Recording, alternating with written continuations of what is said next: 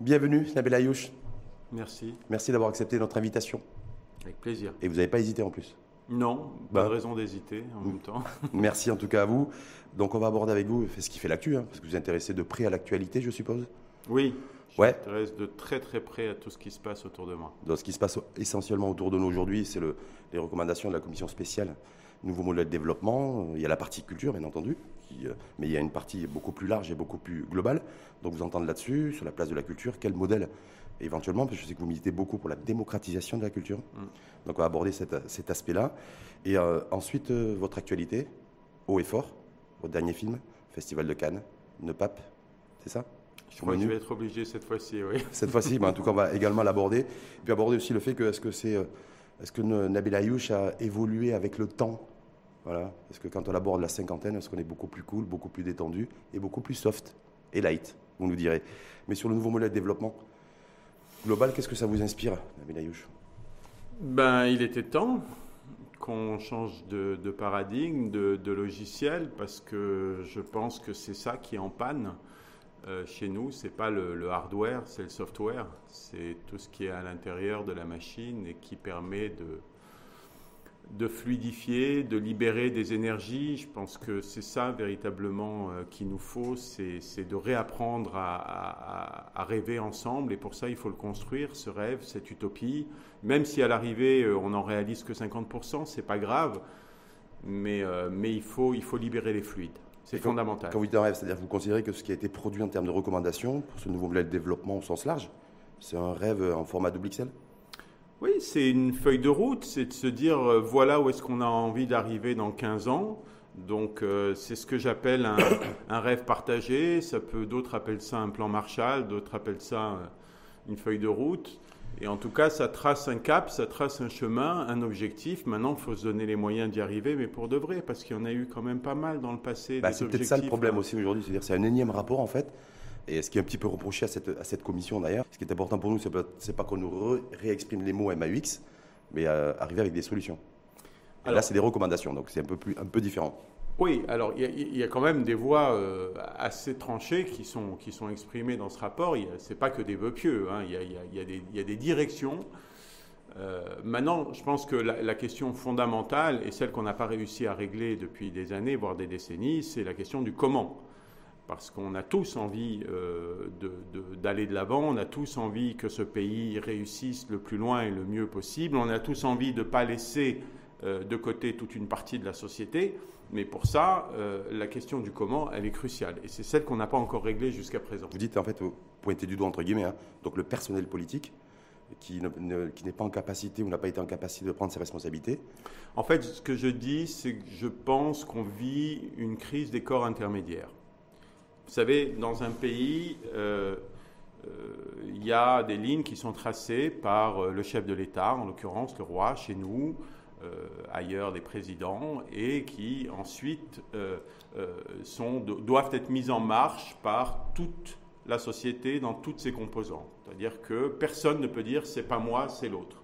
Le citoyen doit agir, la société civile doit agir, les partis politiques doivent agir, et c'est ce front commun qui, à un moment, fait qu'on y arrive ou on n'y arrive pas. Mais si tout le monde se regarde en blanc des yeux et regarde à gauche ou à droite quand on, lui demande quelque chose ou quand on lui dit vas-y, c'est à toi de jouer, on va pas y arriver. Hmm. Donc euh, c'est véritablement ça dont, on doit prendre conscience, c'est de se dire il n'y a que l'initiative qui est belle. Le reste, euh, euh, c'est bien, on l'entend, mais en même temps, ça ne nous donne pas envie d'y croire. Et c'est cette croyance un, État-nation euh, n'avance que par la croyance. Des croyances, c'est-à-dire croyances encore plus de une croyance collective. Autour de valeurs, de, de valeurs partagées, bien sûr, bien sûr, de valeurs partagées qui sont le fruit de notre identité. Mm. Euh, je veux dire, on n'est on pas là par hasard. Je veux dire, ce pays s'est construit euh, sur des strates, sur des, des, siècles d'histoire, abouti à un patrimoine matériel et immatériel, culturel absolument extraordinaire aujourd'hui. on est un pays qui a une diversité phénoménale pendant longtemps, on a voulu enterrer cette diversité au, profit d'une espèce euh, d'unité euh, qui, factice, construite. On est tous marocains, musulmans, arabes. Non, on est aussi amazir avant tout, on est juif, on est musulman, on est arabe, on a de l'africanité en nous, on a de la christianité en nous, on a toute une série de, de strates qui font ce qu'on est et ce qui est beau en tant que marocaine et en tant que marocain. Ça, ça a une valeur. Et ça, c'est notre identité. Et ça, il faut s'appuyer dessus pour construire. Ça veut dire quoi, Nabil Ayouch Est-ce qu'il faut, est faut, partir de cette base-là, en fait, pour construire du renouveau? On ne peut pas partir d'une autre base que ce qu'on est. Hum. Ce qu'on est, c'est ce qui nous définit. Et on est grandement défini par notre histoire, par notre culture. Donc si on décide de mettre ça de côté, de l'oblitérer, on se trompe de combat. Et on se hum. trompe de chemin, surtout. Hum. Mais en même temps, le discours aujourd'hui politique ne, ne prend pas cette direction-là chez nous en tout cas. Donc je me dis. Euh, Il y a plusieurs discours politiques. Vous savez, aujourd'hui, euh, en plus on est dans une année électorale. Euh, chacun y va avec ses mots, avec sa paroisse et défend son point de vue. Moi, ce que je fais, c'est qu'en tant qu'artiste, en tant que citoyen, je défends le mien. Hum. Et il, y a, aussi, c'est pour ça que c'est intéressant, c'est très intéressant de vous avoir aujourd'hui, Nabil Ayouch, parce qu'il y a peu d'intellectuels, d'artistes en fait, qui prennent part au débat public. Là aussi, est-ce que c'est par peur? Est-ce que c'est par euh, conformisme? Est-ce que c'est par euh, égoïsme? Est-ce que, Parce que l'espace est, devenu désertique depuis plusieurs années par les intellectuels et par les artistes, en tout cas les artistes engagés Par euh, les intellectuels, par les artistes, par les médias aussi. Oui, je constate un vrai recul d'audace. Oui, il y a de la peur, je pense qu'il y a de la démission aussi. Il y a ceux qui sont partis, il y a ceux qui ont arrêté d'y croire et ça me fait de la peine, ça me fait mal. Moi, j'ai décidé de rester parce que j'y crois, parce que j'aime ce pays, parce que j'ai envie de me battre.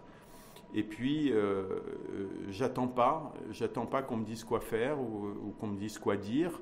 Euh, et je pense que le rôle d'un intellectuel, d'un artiste, justement, c'est ça, c'est de dire ce qu'il pense. D'ailleurs, c'est mon seul devoir. Hum. Et c'est pour ça qu'il est intéressant de vous avoir aujourd'hui. Et, et, on ne construira pas cette société dans la peur. On ne hum. construira pas cette société dans la démission. Il y a ceux qui sont désabusés. Euh, euh, il y a ceux qui sont laissés pour compte.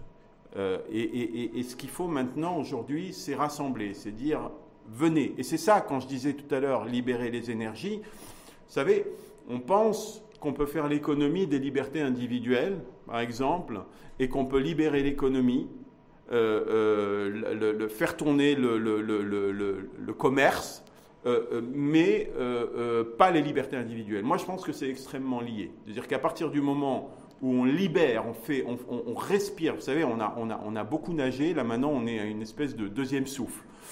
Hein, il faut qu'on prenne une grande bouffée d'oxygène et qu'on reparte, qu'on reparte dans le bon sens. Et c'est avec toutes les énergies, que ce soit sur le terrain du social, des libertés individuelles, des droits civiques fondamentaux, de l'économie, qu'on va réussir à faire bouger cette société. Il faut que ça bouge, il faut qu'on sorte d'une espèce de statisme et de, de, de doxa, de doctrine de rente. Hum, justement, sur les libertés individuelles, c'est-à-dire à, l'horizon 2035, parce que je n'ai pas vu, d'ailleurs j'ai interpellé lundi un représentant de la commission Nouveau Modèle de Développement, parce que j'ai rien vu sur les, la question des libertés individuelles, c'est-à-dire précisément tout ce qui a fait tapage et qui a fait du bruit ces derniers mois, en plein Covid d'ailleurs, sur les relations sexuelles hors mariage, ce fameux article hashtag. Parce qu'on a beaucoup décidé de mettre la tête dans le sable pendant des années, d'être dans le déni, comme je vous le disais, et de se dire bah, finalement c'est pas un sujet. Le sujet c'est euh, l'économie, euh, le sujet est ailleurs, c'est comment on va développer ce pays. Bah, le développement, c'est aussi un développement humain, et mm. ça passe par là, que ça plaise ou non. Donc il faut l'aborder et l'aborder de front parce que vous ne pouvez pas dire à des jeunes euh, de, de, de, créer de la start-up, euh, d'être innovants, d'être créatifs euh, quand ils sont devant leur ordinateur ou dans leur bureau et quand ils sortent dans la rue, de leur dire tu peux pas faire ci, tu peux pas faire ça, tu peux pas aller avec ta copine te balader dans le parc, tu peux pas l'embrasser, etc., etc. dire quand vous voyez le dynamisme où est-ce qu'il est, il est dans des sociétés où on a libéré aussi les droits civiques et les libertés fondamentales. Je veux dire, si vous allez dans la Silicon Valley aujourd'hui, qui est euh, l'usine à création et à, invention du monde aux États-Unis, bon, ben voilà, les gens sont libres. Ils sont libres dans leur tête et ils sont libres devant leur ordinateur. Et les deux sont extrêmement corrélés. Et en même temps, la société américaine, c'est une société très conservatrice. Extrêmement conservatrice. Mm. Mais vous savez, euh, l'un n'est pas indépendant de l'autre. Le Japon aussi est une des sociétés les plus conservatrices du monde. Nous sommes conservateurs au Maroc, mais c'est pas mauvais d'être conservateur. Euh, conservateur, c'est quelque part lié aux traditions. Euh, mais je trouve qu'il y a de très belles traditions chez nous et qu'il ne faut pas les perdre. Simplement, euh, c'est pas parce qu'il y a une forme de conservatisme que cette forme de conservatisme doit euh, devenir euh, l'uniformité qui recouvre tout le reste. Mmh. C'est-à-dire qu'elle doit laisser de la place à d'autres courants. Il y a des conservateurs, il y a des progressistes, il y a des traditions. Ok, c'est très bien. Mais maintenant, qu'est-ce qui fait qu'on on- on arrive à aller de l'avant en entendant tout le monde, en écoutant toutes les tendances et en laissant surtout la possibilité à toutes les tendances de, de- de- de s'exprimer, tout en gardant euh, notre socle, nos fondamentaux, nos traditions, nos institutions auxquelles on est extrêmement attaché. Hum, Il, y a le, il y a le religieux dans tout ça, donc, euh, qui, est un espèce de régulateur social et sociétal. Et qui ne doit pas l'être, selon moi. Le- Ouais, le- non, parce le- qu'il y a un vrai sujet là, il y a un vrai sujet à ce niveau-là. Oui, mais c'est pareil, si vous voulez, euh, les gens euh, qui pratiquent, les gens religieux, il faut les respecter, il faut respecter leurs croyances, il faut respecter euh, leur rapport à la religion, mais il faut que eux aussi respectent euh, ceux qui ne sont euh, pas dans la pratique de cette religion quotidienne et ceux qui... au contraire, sont dans, dans- une, une philosophie de vie beaucoup plus, comment dire, détachée de tout ça et, que tout cohabite. Je veux dire, c'est pas un blasphème que aujourd'hui de ne pas pratiquer ou non, ça doit plus l'être en tout cas. Mais qu'est-ce qui nous manque en fait au final aussi? Est-ce que c'est pas la spiritualité tout court? Moi, je pense que ce qui nous manque, c'est euh, la belle pratique de la religion. Voilà, parce que euh, la spiritualité, elle est euh, dans, Composante. une, Hmm. dans une belle pratique de la Hmm. religion. Il ne faut pas oublier que des gens qui ont écrit les, les- les plus beaux textes religieux sont des gens qui étaient empreints de spiritualité et que à partir du moment où cette religion devient dogmatique et prend le contrôle des âmes et des esprits, elle bride, elle nous enferme. Voilà. Et ça, euh, évidemment, on n'en a pas besoin, bien au contraire. Juste euh, dernier petit point avant de passer à la culture, dans ce nouveau modèle de développement et les recommandations. Euh, donc il y a eu a priori consensus général au niveau de la commission euh, spéciale nouveau modèle de développement pour opter beaucoup plus sur une transformation en termes de, rythme, transformation lente, plutôt que de rupture. Est-ce que vous considérez qu'il aurait fallu peut-être une ou deux ruptures pour, pour quelque part mettre un peu, enclencher le, et donner le tempo? Moi, je pense qu'il faut un peu des deux si on veut avancer. On ne peut pas avancer que dans une transformation euh, lente et progressive, sinon on y sera encore dans trois siècles et demi. Euh, je pense qu'il y a un moment aussi des électrochocs euh, dont, dont- on a besoin, dont n'importe quelle société a besoin, parce que vous savez, ça va, ça va mal partout aujourd'hui. hein. Vous n'avez qu'à regarder autour de nous ce qui se passe en Europe ou dans certains pays euh, d'Amérique du Sud, c'est terrible. hein. Euh, donc, donc, ces électrochocs doivent venir de quelque part, doivent venir de, de- de quelqu'un. C'est notamment le rôle de l'artiste, à un moment, de, de pénétrer la société avec ses œuvres et euh, de créer des secousses. Mais ça doit aussi venir des partis politiques. Hum. C'est aussi leur rôle d'arriver avec des propositions fortes, affirmées. Ça doit aussi venir de la société civile. Vous voyez, c'est- pour ça que je vous dis, c'est le Maroc dans, dans toute sa largeur et dans toutes ses composantes qui, à un moment, fait qu'on y arrivera ou qu'on n'y arrivera pas. C'est Hum. très simple. Mais pour vous, en tout cas, il aurait fallu à la fois de- quelques ruptures et puis à la fois une transformation, disruption euh, sur, sur la durée. Vous êtes obligé aujourd'hui de, de- de casser les codes. Ouais. C'est obligatoire. On nous dit que les Marocains, ils n'aiment pas ça, que culturellement, en fait, on n'est pas prédisposé. Alors, je ne sais pas si c'est génétique ou pas, en fait, à des, à des heurts, en fait, à être. D'ailleurs, vous l'avez vécu vous-même ou en tant que réalisateur de, de certains films. Dès êtes, en- dès qu'on est un peu sur la provoque, dès qu'on heurte, en fait, rupture, on veut casser les codes, on interpelle, en fait, ben, ça réagit pas très bien. Ouais, mais ça dépend qui on écoute dans ces cas-là. Parce que quand, vous dites on nous dit que, moi j'ai envie de savoir qui nous dit que. C'est-à-dire Mm. que c'est. Ok, oui, euh, much love, euh, comme vous dites, tremblement de terre, euh, séisme, secousse. Je ne suis pas persuadé que la majorité des Marocains étaient derrière ce tremblement de terre. Moi je pense qu'il y en a qui crient très haut, très fort, probablement plus que d'autres, et qui ne sont pas forcément ceux qui sont les plus représentatifs de ce que nous sommes, et puis que j'ai pas envie d'écouter. Parce que si on veut le bien de ce pays, euh, c'est pas cela qu'il faut écouter. Mm. Ceux qui veut, c'est pas les faux patriotes. Vous savez, il y a des notions euh, souvent de gens qui sont là à dire on est patriote. À faire de la surenchère, des fois, parfois, d'ailleurs. Et dans la surenchère du patriotisme. Pour moi, c'est du patriotisme en toc, Mm. en carton. Le vrai patriotisme, ceux, ceux qui aiment leur pays, c'est pas ceux qui vont tout le temps dire oui, il faut arrêter de faire ci, il faut arrêter de faire ça, il faut, il faut aimer le Maroc sans euh, comment dire conditions euh, préalables. Bien sûr qu'il faut aimer le Maroc, Mm. bien sûr que je l'aime, bien sûr que je l'aime profondément, mais c'est aussi le, critiquer parfois, le, bousculer parfois que de l'aimer. Hmm. C'est parfois de dire, ben, on, est resté sur certains sujets un peu trop statiques pendant des années et que là, si on bouge, mais on bouge un petit peu plus vite de ce côté-là, alors que là, de ce côté-là, on est dans une progression lente et continue, mais c'est très bien. C'est hmm. ça dont on a besoin. Vous voyez ce que je veux dire? C'est d'arriver véritablement à se mettre dans la peau de quelqu'un euh, qui voit euh, dans 20 ans, 30 ans la jeunesse de ce pays, comment elle va évoluer, et qui est au cœur du débat, qui doit être en tout cas au cœur de notre préoccupation. En tout cas, vous dites on est tous fabriqués pareil, on est tous des citoyens du monde, il n'y a pas de spécificité culturelle pour parler au nom des autres, en disant même si euh, que la population et la société marocaine seraient beaucoup plus fragile ou en tout cas moins sensible voilà, à tous ces électrochocs ça, ça forme de rupture. ça, c'est une forme d'infantilisme dans laquelle euh, on, a voulu euh, nous faire grandir, de dire que euh, les Marocains, attention, ils sont peut-être un peu plus fragiles ou sensibles sur certains sujets, qu'il ne faut pas trop les bousculer. Aujourd'hui, le monde nous bouscule. Aujourd'hui, notre environnement, les pays qui y a autour de nous nous bousculent. Aujourd'hui, l'actualité nous bouscule. Aujourd'hui, l'économie nous bouscule. Aujourd'hui, on a changé de monde. si on ne se rend pas compte de ça et qu'on continue à fonctionner sur des anciens modèles, on est battu, on est mort. Donc euh, voilà, c'est-à-dire qu'il y, a un moment, il faut savoir ce qu'on veut, si vous voulez. Est-ce qu'il faut protéger euh, certaines, je dis bien certaines sensibilités ou au contraire, il faut y aller et y aller en, inclusion. Voilà. oui, il faut inclure tout le monde inclure également ces, jeunes de Sidi Moumen, parce que je rappelle aussi, dans la présentation, j'ai occulté d'ailleurs de le faire, que vous êtes président de la fondation Alizawa, qui a fêté sur, ses son 12e anniversaire, c'est ça? Oui, 12 ans. Ces jeunes-là aussi, vous les suivez, vous les accompagnez depuis plusieurs années?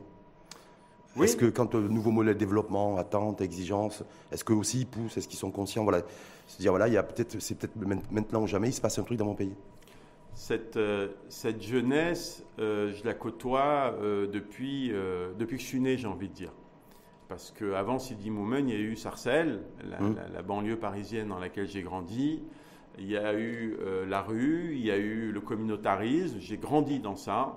Il y a eu un moment euh, une lueur d'espoir dans ma vie euh, qui est une maison de la culture.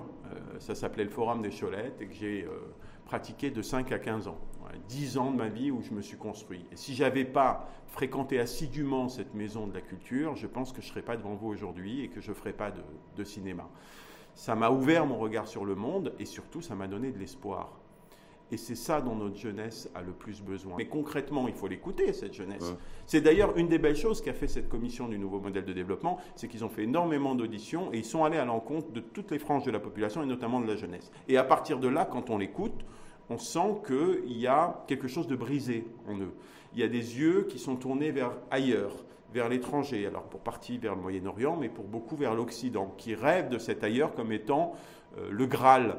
Euh, absolue. Et, moi, je leur dis non, c'est pas ça le Graal. Le Graal, c'est de rester chez vous et de vous battre et de faire évoluer cet environnement qui est le vôtre et d'y croire. Mais en même temps, c'est inquiétant. Ça, ça, veut dire quoi? Ça veut dire que ça fait un demi-siècle qu'il y a toujours ce, ce, Graal qui est ambiant chez nous? Parce que les vagues migratoires marocaines, elles ont démarré euh, depuis plusieurs décennies. Vous nous dites aujourd'hui, il y a des jeunes de Sidi Moumen qui, globalement, ont le même rêve, celui de rejoindre l'Europe ou l'Orient pas que Sidi Moumen. Oui, enfin, vous parlez de ces jeunes en tout cas. Il y en a partout des Sidi Moumen. Ouais, mais je me dis, voilà, c'est toujours le même, euh, les mêmes aspirations en fait. Bah, le temps passe et. Euh, c'est malheureusement euh, ce sentiment qu'il y a deux, deux, citoyennetés. Il y a les, les fils d'eux et les filles d'eux, les Ouled Flen, ceux qui peuvent réussir, et puis il y a nous. Nous, on n'y arrivera pas. L'ascenseur social, il est trop élevé pour nous pour y arriver. Et c'est un peu tout le travail qu'on fait avec la fondation Alizawa et ses centres culturels de quartier qu'on bâtit. Alors on a commencé à Sidi Moumen, puis ensuite à Tanger, Beni Makada, à Fès, à Agadir, maintenant bientôt à Marrakech. C'est de leur dire, mais si vous avez des raisons d'y croire, et grâce aux arts et à la culture, on va euh, euh, quelque part ouvrir des esprits et leur permettre de se projeter, parce que c'est ça dont ils ont besoin, c'est de croire en un futur, un avenir, un rêve meilleur, et pour ça, il faut qu'ils soient capables de se projeter. D'accord. Donc, jusqu'à présent, il y a, avec un peu de recul, ça fait 12 ans la fondation euh, Alizawa que vous avez que vous co-présidez ou co-fondez avec euh, Maï Bin c'est ça? Oui, absolument, avec Mahi. Un bilan, ouais.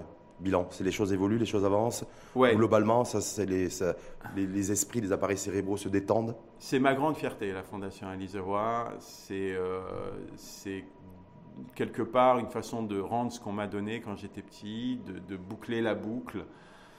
Et, euh, et c'est aussi pour moi un, lien, un marqueur très fort de mon attachement à ce pays. C'est cette action, euh, cet engagement euh, dans la vie sociale associative au quotidien. Parce que ces jeunes, on leur donne beaucoup avec la fondation, avec les centres, mais ils nous donnent aussi énormément en retour. Moi, j'apprends beaucoup d'eux. Et, quelque part, euh, quand je vois un jeune aller dans ce centre, passer un an ou deux, arriver avec de la rage, arriver avec de la colère, et ressortir avec euh, une furieuse envie d'y croire, avec euh, un esprit positif, avec une énergie positive, je me dis que c'est possible, qu'on peut y arriver, surtout si on est accompagné. Euh, je, parle de temps en temps avec Dardouri, qui est le nouveau Wali de l'INDH. Enfin, Wali, nouveau, ça fait quelques années maintenant. Je trouve qu'il a une vision exceptionnelle du, développement de ce pays, avec des, des institutions telles que celle-ci, fortes, la société civile peut y arriver, parce que l'État ne peut pas tout faire. Il faut arrêter de croire que l'État euh, euh, peut intervenir dans tous les domaines et tout réguler et, mettre son grain de sel partout. L'État euh, est bien dans des sujets régaliens, et il y en a d'autres sur lesquels il a besoin de s'appuyer sur des citoyens et sur une société civile forte. Hum. Est-ce que sur la culture, c'est le cas? Parce qu'on va parler un peu de culture, parce que bon, c'est vrai que j'ai vu, je ne sais pas si vous avez parcouru le, les différentes recommandations émises par la, commission spéciale Nouveau Modèle de Développement et pas énormément de choses sur la culture, sur renouveau et un éventuel modèle alternatif. Alors, il n'y a pas énormément de choses, oui et non. Alors quand on regarde le cœur du rapport, en effet, euh, on, se dit qu'il aurait pu y avoir un peu plus de développement sur la culture, vu la place que, en tout cas, moi je lui accorde et je pense que beaucoup de gens lui, lui accordent comme euh, moteur clé de développement y compris économique, parce qu'il y a, y a des points de PIB à aller chercher dans la culture, je ne vous raconte pas. Je veux dire, là, on va chercher des niches de développement, la culture, c'est exponentiel par rapport à notre richesse.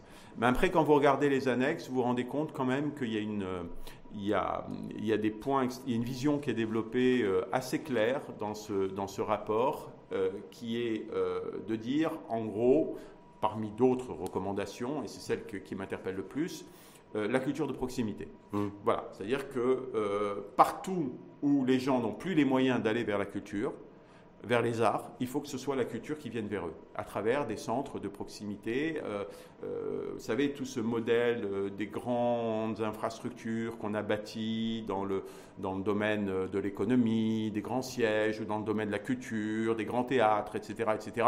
Moi, je trouve que ça y est, c'est derrière nous. C'est bien, on l'a fait, ça représente du patrimoine. Maintenant, un des enjeux majeurs, c'est de se dire comment on va redescendre de deux étages et de se dire qu'il y a des gens pour qui la culture ne doit pas être intimidant.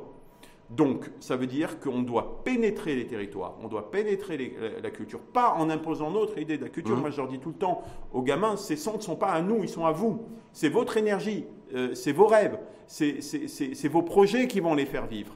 Mais en disant, on va s'adapter euh, à, ces territoires, on va s'adapter à cette spécificité, à cette diversité, on va donner juste les moyens, les outils, l'accompagnement. Et à l'intérieur, free zone, euh, liberté totale. Exprimez-vous, dites ce que vous avez à dire. Mais est-ce que, est que l'État peut porter ça? Parce que là, c'est l'État, les collectivités locales. Parce qu'effectivement, ce qui est prévu, c'est d'étendre et d'ouvrir un maximum d'espaces culturels, de lieux culturels, y compris dans les territoires les plus retirés. Mais on fait, cette culture, on la fait vivre avec qui aussi? Avec quel personnel, avec quel animateur, avec quel acteur? Bah, C'est là où, rentre en compte la société civile. C'est-à-dire que l'État ne peut évidemment pas faire ça. On l'a vu avec le modèle des Dash Shabab. Mhm. Euh, très belle idée hein, que le Maroc a lancée euh, dans les années 70, 80. Euh, Jusque dans les années 90, ça marchait bien. Il y a plein de, gens que je rencontre de ma génération qui sont sortis des Dash Shabab et qui me racontent à quel point ça leur a fait du bien d'être passé par là. Sauf qu'aujourd'hui, c'est mort. Mhm. Le modèle, le jouet est cassé. Ben, euh, pour des raisons très simples. C'est qu'il y a un moment, quand on veut vraiment développer un modèle, euh, eh ben, il faut des moyens humains, des moyens logistiques, euh, il faut de l'ingénierie culturelle. Vous hum. savez, ça s'invente bah, Je me dis, il faut avoir ça dans le sang, non? Il faut l'apprendre et puis ensuite hum. c'est un sacerdoce, c'est un combat, il faut, hum. faut, y croire. Je veux dire, c'est pas, pas simple et c'est là où la société civile a son rôle à jouer et c'est là où l'État a besoin de cette société civile, et c'est là où la société civile a besoin de l'État. Hum. Donc un, partenariat public-privé au sens large Alors, pour le renouveau de la culture pour vous? Oui, un pacte, moi j'appelle ça un pacte. Donc tout est une question de pacte, parce que même le, nouveau modèle de développement en fait, doit faire l'objet d'impact aussi Mais national. Vous savez, c'est un pays qui fonctionne que là-dessus. Le Maroc est un pays qui Pacte, fonctionne. des deals, des deals, des deals, des deals, des deals, des deals C'est un pays qui fonctionne sur des alliances. Voilà. Hmm. C'est- C'est de dire que le Maroc euh, euh, s'est créé sur des alliances et continue à fonctionner sur des alliances entre euh, des élites, euh, un pouvoir politique, un pouvoir euh, culturel. Voilà, je veux dire, c'est ça. Et puis des alliances, comment dire, à d'autres strates de la société qui font que le pays est, là et, dans toute sa spécificité, dans toute son originalité. C'est ça qui fait ce qu'on est, c'est ça qui fait qu'on ressemble à personne d'autre. Et C'est ça qui fait consensus. C'est pour ça qu'on opte toujours pour le consensus, même si ça prend du temps et que. On a beaucoup opté euh, pour le consensus, en effet, euh, sur trop de sujets. Et je pense qu'il est temps, euh, effectivement, de, de- de bousculer un petit peu la table pour arriver à, à sortir d'une voie médiane. Parce que Mm. la voie médiane, ça nous a jamais fait avancer, ça n'a jamais fait avancer personne. Et à un moment, c'est la prise de risque qui fait qu'on y arrive. Il faut qu'on soit un peu plus dans la prise de risque, c'est Mm. évident. plus risqueur, c'est ce qu'on dit. C'est ce que les financiers disent. Être beaucoup plus risqueur. On passe au cinéma. Or, il y a une actualité qui est un peu euh, agitée, je ne sais pas si vous avez vu ces dernières semaines, avec un groupe de réalisateurs qui a saisi le CCM et l'opinion publique. hein. Donc, c'est là où on a entendu reparler de cinéma. On a entendu reparler de cinéma il y a la semaine dernière, je pense, lorsqu'ils ont annoncé la réouverture officielle des salles de cinéma. Donc, euh, voilà, c'est en train de- tout est en train de repartir tout doucement. Vous Ouais. Bah, euh, doucement, oui. Les salles de cinéma euh, réouvrent à peine. Mm. Euh, elles, elles- elles- elles sont en train de se réveiller d'un long coma, on va dire, forcé dans lesquels on les a plongés, euh, les pauvres, et, et de, de- de se remettre en route en, en reprogrammant. Mais on n'y est pas encore. On Mm. est heureux, évidemment. Moi, je suis très satisfait qu'enfin ces salles aient pu réouvrir. Je trouvais que c'était une injustice profonde de les laisser fermer aussi longtemps parce qu'elles auraient pu fonctionner avec des jauges contrôlées, minimales, comme d'autres lieux qui sont beaucoup plus fréquentés que les salles de cinéma ont pu le faire. Bon, alors ce qui est fait est fait, elles sont ouvertes, on va s'en réjouir. Maintenant, il faut, il faut faire repartir la machine et ça va pas être simple. C'est-à-dire faire repartir les tournages, les, faire relancer l'industrie euh, du cinéma euh, Bah, on, national. avait, on avait une industrie euh, culturelle euh, fragile. euh, Avant le Covid déjà. avant le Covid. Mm. Et là, maintenant, je dirais qu'elle est en situation de- de- d'extrême précarité, d'extrême difficulté, et, dans un coma euh, assez avancé. Donc il va falloir la soutenir avec des aides, des aides publiques, euh, comme beaucoup de pays l'ont fait. Et puis il va falloir euh, surtout tracer, tracer un cap, une vision de politique culturelle sur le très long terme. Mais au niveau du cinéma, parce qu'on lui dit que l'avenir aujourd'hui, l'avenir au présent, c'est Netflix, c'est VOD, les, voilà, et que le cinéma classique traditionnel, euh, bah, c'est mort et enterré. Est-ce que vous partagez ça ou Alors, euh, la VOD Netflix, c'est ce nouveau monde dont, dont on parlait tout à l'heure, dans lequel on est déjà et dans lequel on est rentré de plein pied, et Mhm. dans lequel on était même déjà rentré avant le Covid. hein. Mhm. Il ne faut, pas- il faut pas se leurrer, le Covid n'a pas euh, euh, complètement secoué le cocotier de ce point de vue-là. On, on était là avant de, de plein pied dans une économie qui en partie nous échappait. Et aujourd'hui, ça, a été un grand coup d'accélérateur, euh, parfois même assez violent, mais, c'était le cas avant. Euh, moi, je ne fais pas partie de ceux qui, veulent tout enterrer. C'est-à-dire que pour moi, euh, il y a Elon Musk, il y a l'économie tech, mais il y a aussi Warren Buffett et il y a l'économie plus classique, plus traditionnelle, à laquelle je, je- je suis aussi très attaché. Et je pense que le Maroc euh, a quelque chose à trouver euh, qui est entre les deux. C'est-à-dire que notre industrie, elle est fondamentale.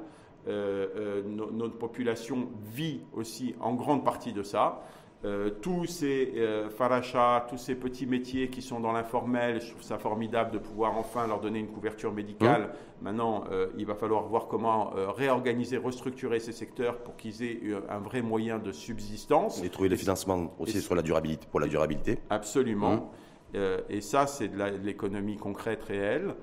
Euh, et les salles de cinéma, pour répondre plus directement à votre question, pour moi, elles sont pas mortes. Je veux dire, c'est pas parce qu'il y a des plateformes SVOD qui arrivent que les salles de cinéma vont mourir. Au contraire, tous les exemples euh, dans les pays étrangers nous ont montré que quand des plateformes étaient euh, bien en forme, eh ben, ça tirait la fréquentation des salles de cinéma vers le haut. Donc quelque part, c'est vertueux tout ça. Mm. Et on a besoin de vertu. Donc les deux peuvent cohabiter.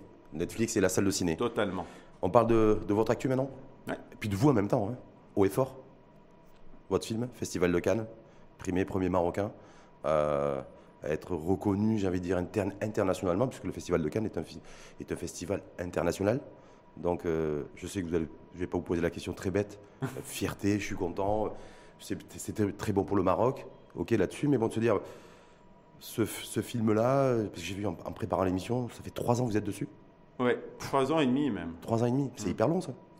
Alors que c'est hyper long. Alors ça, s'est rallongé par le, par le Covid, évidemment, parce que ça fait un peu plus d'un an euh, que le film était presque prêt et que j'ai décidé de ne pas le sortir et de prendre le temps de le terminer euh, parce qu'il n'y avait aucune visibilité et qu'il aurait été euh, morné si je l'avais sorti l'an dernier.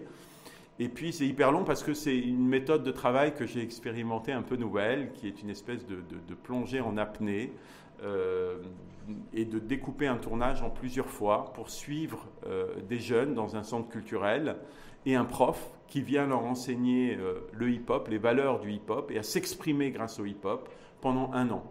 Donc quelque part, le tournage s'est fait un peu en temps réel, c'est-à-dire sur une année entière. Et ça, mmh. c'est assez nouveau et je dois dire assez jouissif. Qu'est-ce qui vous a inspiré pour, pour, prendre, fait effectivement la story du, du film? C'est un ancien prof qui souhaite transmettre euh, sa passion pour le, pour le rap et pour le hip-hop Ce qui m'a inspiré, c'est le travail euh, formidable des équipes de la Fondation Alizawa, des, centres culturels, des étoiles qu'on a montés. Et puis, c'est euh, un type euh, que je trouve euh, très charismatique, avec une vraie vision, justement, qui est arrivé un jour chez nous à la Fondation et qui nous a dit, il s'appelle Anes Baus, j'ai envie de monter un programme de hip-hop pour les jeunes. ça s'appelle la Positive School. Mmh. Et la Positive School, c'est justement c'est cette énergie positive grâce au hip-hop. C'est cette libération des corps, cette libération de la parole. Et il l'a fait. Et je les ai observés pendant des années et des années. Et j'ai trouvé que c'était euh, incroyablement beau ce qu'ils avaient à, montrer, ce qu'ils avaient à dire. Voilà. Et je me suis dit, j'ai envie d'en faire un film. Voilà. C'est ça ma sensation. Et ça fait bingo auprès du jury du Festival de Cannes? Alors pas encore parce que, le film n'est pas passé auprès du jury. Mais en tout cas, euh, il a été sélectionné, il, est en compétition. Ça a fait bingo auprès des, sélectionneurs du, festival et ça c'est génial, oui, pour le cinéma marocain, c'est génial pour, euh, pour toute l'équipe du film. Et puis pour le pays, ça nous donne, euh, je pense aussi, euh, euh, surtout dans la, période que nous vivons, un peu de, un peu d'ondes positives dont on a grandement besoin et, la capacité de croire que ouais, le Maroc peut se hisser au niveau des meilleurs, en tout cas dans le domaine de la culture. On l'a prouvé par le passé et on va continuer à le prouver à l'avenir. En tout cas, quelque part, c'est un petit peu le, grand écart, fait vouloir faire de vilains jeux de mots entre Much Love, Zillifique et puis Haut et Fort. Non, pas du tout. Non. Non. Non, non parce que c'est c'est la même, euh, les mêmes croyances pour moi en l'humain, euh, la même volonté de, de, rendre euh, visible invisible, de rendre disciple indicible, de donner une parole à ceux qu'on ne veut pas voir, qu'on ne veut pas entendre que ce soit dans Much Love, que ce soit dans, dans Haut et Fort, que ce soit dans Alizawa ou Les Chevaux de Dieu. Je pense qu'on ne fait pas les choses par hasard. Moi, je viens de quelque part. J'ai été forgé euh, à cette enfance euh, à Sarcelles, euh, dont je garde d'extraordinaires souvenirs, je, le précise. ça a été probablement les plus belles années de ma vie. Et, tout ça remonte à la surface dans mon cinéma. En tout cas, ceux qui penseraient ou qui diraient que Nabil Ayouch, la cinquantaine, ça, hein, hein, ce serait assagi et que haut et fort ne serait que le, je veux dire que l'expression de la d'une sagesse de Nabil Ayouch euh, cinématographique se mettre le doigt dans l'œil. Hein, c'est pas du tout ça. Bah, comme je vous disais au tout début, j'ai toujours euh, fait les choses par envie, par désir profond et euh, avec des vraies raisons derrière. Quoi. Je ne fais pas des films pour faire le buzz ou polémiquer ou quoi, ça m'intéresse pas. C'est le cadet de mes soucis. J'ai pas d'énergie ni de temps à perdre là-dedans. Ce qui m'intéresse, c'est vraiment euh, de, raconter des personnages, de raconter des histoires, de dire ce qui me révolte, de dire ce qui me hante, de dire ce qui me bouleverse, de dire ce qui m'émeut. Et c'est ça euh, que je raconte dans mes films. Et je continuerai à le faire tant que je respirerai, tout simplement, parce que je suis absolument incapable de faire autre chose que ça. En tout cas, début juillet, donc vous serez à Cannes Oui. Sur la croisette oui, oui, je serai là, mais pas tout seul, avec mmh. toute l'équipe du film. tous les jeunes, je vais les emmener avec moi, évidemment. Ah oui, oui, oui. Il va falloir qu'ils soient munis d'autorisation exceptionnelle pour quitter le territoire Maroc et rejoindre la Croisette, et Cannes et la France. On va se débrouiller. Euh, on va dérogation Pour les avoir. Euh, je ne suis pas trop pour les dérogations, mais on va se débrouiller pour les avoir, ces, ces autorisations exceptionnelles. Et il n'y a pas de raison qu'on ne les obtienne pas. Je crois que c'est un, un, grand moment euh, dans, dans, dans, la vie de ces gamins, dans la vie de ces jeunes. Et j'envisage pas une seconde qu'ils ne puissent pas vivre ça et participer à ça. Y compris le, y compris le, parce que effectivement le festival de, de Cannes c'est essentiellement, essentiellement, je viens de dire, constellation de stars, on est bien d'accord, et puis ce fameux tapis rouge. Donc est-ce qu'ils seront aussi amenés à fouler le, tapis rouge? Mais carrément. Ah, je peux, je vous pose la question. Bien sûr, tous les films en compétition euh, euh, foulent le tapis rouge. Et ces jeunes, croyez-moi, quand vous les découvrirez, vous allez être étonnés, époustouflés par leur talent. Ce hmm. sont des stars, eux aussi, à leur hmm. manière. En tout cas, j'ai vu que le parrain de cette, enfin le président en tout cas du, du festival était Spike Lee le réalisateur de Malcolm X. Est-ce qu'il y a un message aussi derrière Parce qu'on dit que des fois que le Festival de Cannes a une dimension, une connotation assez politique. Oui. Bah, je ne sais pas si vous, là, vous, confirmez ça, et puis de se dire, voilà, Spike Lee, président du festival euh, édition 2021. Oui, c'était une bonne nouvelle quand on l'a appris. Bah, euh, Spike Lee, j'ai un peu grandi avec ses films, hein, effectivement. Euh, et c'est quelqu'un qui a une vision très politique du monde dans son cinéma, qui l'exprime. Euh, à laquelle je suis extrêmement sensible et de savoir que c'est lui euh, qui va présider le jury, qui va voir notre film, bah, ça me remplit de bonheur, tout simplement. Parce et là, c'est une espèce de maître aussi. vous attendez quoi vous, par rapport à ce, film qui est en compétition au effort Parce que...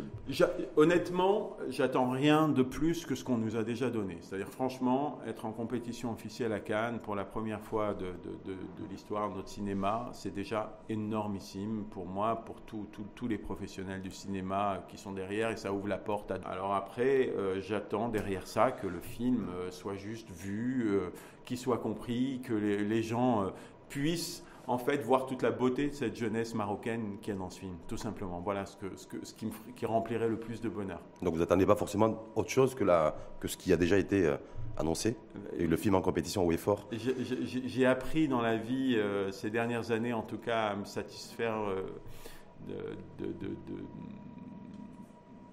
choses les plus, les plus accessibles, les plus simples possibles. Et en même temps, de continuer à rêver. Vous voyez, c'est un peu paradoxal. En tout cas, ça peut paraître paradoxal, mais profiter, euh, euh, cette forme, en tout cas, d'hédonisme, d'épicurisme qui, consiste à profiter de ce qu'on vit euh, dans le temps présent est, devenu ce qui me guide depuis un certain temps. Et je pense que ça cohabite très bien avec, euh, avec un rêve permanent, une, utopie permanente, une envie de changer le monde grâce au cinéma, grâce aux arts et à la culture. Très bien, on va passer aux questions des internautes parce qu'il y a des internautes qui ont réagi, qui sont. Ah, c'est pas fini. Alors, ouais, qui souhaitent... là, c'est place aux internautes. Très bien. Hein, alors écoutons les internautes. Voilà, c'est la démocratie médiatique participative. Euh, donc première question qui vous est adressée, Nabil Ayouch, au fil des années et des films, qu'est-ce qui a changé pour Nabil le réalisateur et Nabil l'homme? Euh, je pense que les, blessures ou, les coups que j'ai pu prendre il y a quelques années m'ont euh, endurci. Et heureusement pas trop, en tout cas pas suffisamment pour briser euh, une forme d'innocence, une forme de naïveté que je porte depuis l'enfance euh, qui, est le lien qui me rattache à ce pays. Et donc cet amour profond, euh, euh, il s'est transformé, il a évolué, mais il est toujours là, il est toujours présent. Et je pense que c'est aussi le fruit de, de, toutes ces dernières expériences. Voilà. Après, ma croyance, elle est, elle est intacte, par contre. Deuxième question, vous avez révélé une fois votre côté superstitieux. Craignez-vous vraiment le mauvais œil? Alors, moi, je fais partie de ceux qui pensent que tout est écrit, mais qu'il faut se battre euh, pour contredire un destin euh, ou pour, euh, au final, le faire changer de direction. Mais vous avez beau vous battre, et il faut, encore une fois, j'insiste, se battre, tout est écrit. Voilà. Alors après, je ne suis pas du tout quelqu'un qui est perclus de, de, superstition, mais c'est vrai que des fois, je suis très sensible aux signes. Les signes, pour moi, tout est signifiant, tout fait sens. Voilà, les chiffres, les lettres, euh, les lignes qui sont tracées comme ça. Euh, j'ai appris à, à, me mouvoir à l'intérieur de tout ça et à, extrême, à, être extrêmement réceptif à tous les signes qui peuvent, euh, qui peuvent me venir de, de, différents côtés. Mais tout ce qui est magie noire, sorcellerie, tout ça, j'y crois pas une seconde. Troisième question, pourquoi vous ne faites pas appel aux stars du guichet dans vos films? À des grands noms du cinéma ou des artistes reconnus. Mais je l'ai fait aussi, c'est-à-dire que les gens ont tendance à croire que je tourne qu'avec des, acteurs non professionnels, mais non, c'est le cas de Haut et Fort, euh, mais dans mes autres films, chaque fois c'est assez partagé, c'est-à-dire qu'il y a des comédiens professionnels dans Mektoub, Rachid Wali par exemple, dans euh, Alizawa, Amel Ayouch, Majd, il y en a, euh, il y en a dans, quasiment tous mes films, euh, Whatever All I Want, euh, voilà, même dans Much Love Didan, maintenant, ou Amin Naji dans, dans, Razia. Maintenant, je, je, vais essayer de trouver la, la, bonne personne à la bonne place pour incarner le bon personnage. Et des fois, ce personnage, me semble-t-il, sera mieux incarné par une, une personne euh, euh, du réel, de, de, de, la vraie vie, qui a un vécu, qui a une expérience, qui est irremplaçable et qui va mettre sa vérité au service du film. Et puis je pense aussi qu'il y a tellement de talents dans ce pays qui demandent qu'à éclore que quelque part c'est pas mal aussi de pouvoir leur donner leur chance. Autre question d'internaute, la réalité de la rue vous a toujours inspiré et vous a même mené vers la célébrité. Ces thèmes s'imposent-ils à vous ou vous en choisissez ou vous les choisissez pour intéresser les Occidentaux? Et donc être, primé à Cannes. Ah, ce, serait, bien que ce soit si simple que ça. Euh, non, les choses. Euh, tous mes films sont arrivés jusqu'à moi et, m'ont choisi d'une certaine manière. Vous savez, quand je me dis que pour moi, c'est le moment de, de, de, mettre un film en chantier, de le tourner, parce que j'ai toujours plein d'idées, euh, voilà, comme, comme tout le monde et en même temps. Et puis à un moment, il y a une idée, un film, un projet qui sort. C'est quand il vit tellement en moi que j'arrive plus à m'en débarrasser. Voilà, c'est là où je me dis, il m'a choisi. C'est-à-dire que je peux être sous la douche, je peux être en train de manger, je peux être euh, en train de faire du sport ou en train de faire complètement autre chose. Et le projet, et le film, et l'idée, les personnages sont là, sont dans ma tête, sont dans mon corps, sont dans mon cœur, j'arrive plus à m'en détacher et il faut que ça sorte. Donc c'est viscéral. Dernière question, est-ce que vous attendiez à cette nomination, c'est-à-dire au Festival de Cannes 2021, avec ce film précis, c'est-à-dire au effort? Est-ce que vous dites c'est mon meilleur film, c'est un où je, me dis voilà avec ce film-là, je pense que ça va être bon cette fois-ci C'est mon film le plus autobiographique, le plus personnel probablement, où j'ai mis le plus de mon enfance parce que je me retrouve dans chacune et chacun de ces gamins euh, dans le film. Euh, c'est le film qui m'a pris le plus de temps, sur lequel j'ai le plus travaillé, oui. Après, je, pensais que ça euh, allait probablement nous sourire du côté de Cannes, à la quinzaine ou un certain regard. Je ne m'attendais pas à ce qu'on arrive en compétition officielle. Ça, ça a été le truc énorme qui m'est tombé sur la tête. L'apothéose. En tout cas, merci beaucoup à vous. Nabil Ayouch, donc vous serez au, à partir du 6 juillet, c'est ça? Oui. Vous allez partir la veille, l'avant-veille, avec les gamins de. Je, vais voir quand le film va, va être programmé. J'ai pas envie d'y être trop longtemps à l'avance parce que Cannes, c'est absolument formidable, mais c'est un vrai tourbillon. Et, moi qui euh, suis assez sensible au bruit et qui aime le calme, j'ai ma capacité maximale sur place que je peux supporter. Donc j'irai le temps qu'il faut. En tout cas, merci une fois de plus à vous, Nabil Ayouch. Je rappelle, réalisateur, scénariste, producteur, et surtout, ou avant tout, je ne sais pas, c'est vous de me dire, président de la fondation euh, Alizawa. Oh, un peu tout ça en même temps. Maintenant, hein, c'est ma grande fierté, comme je vous ai dit, la fondation. En tout cas, merci infiniment à vous et à très bientôt.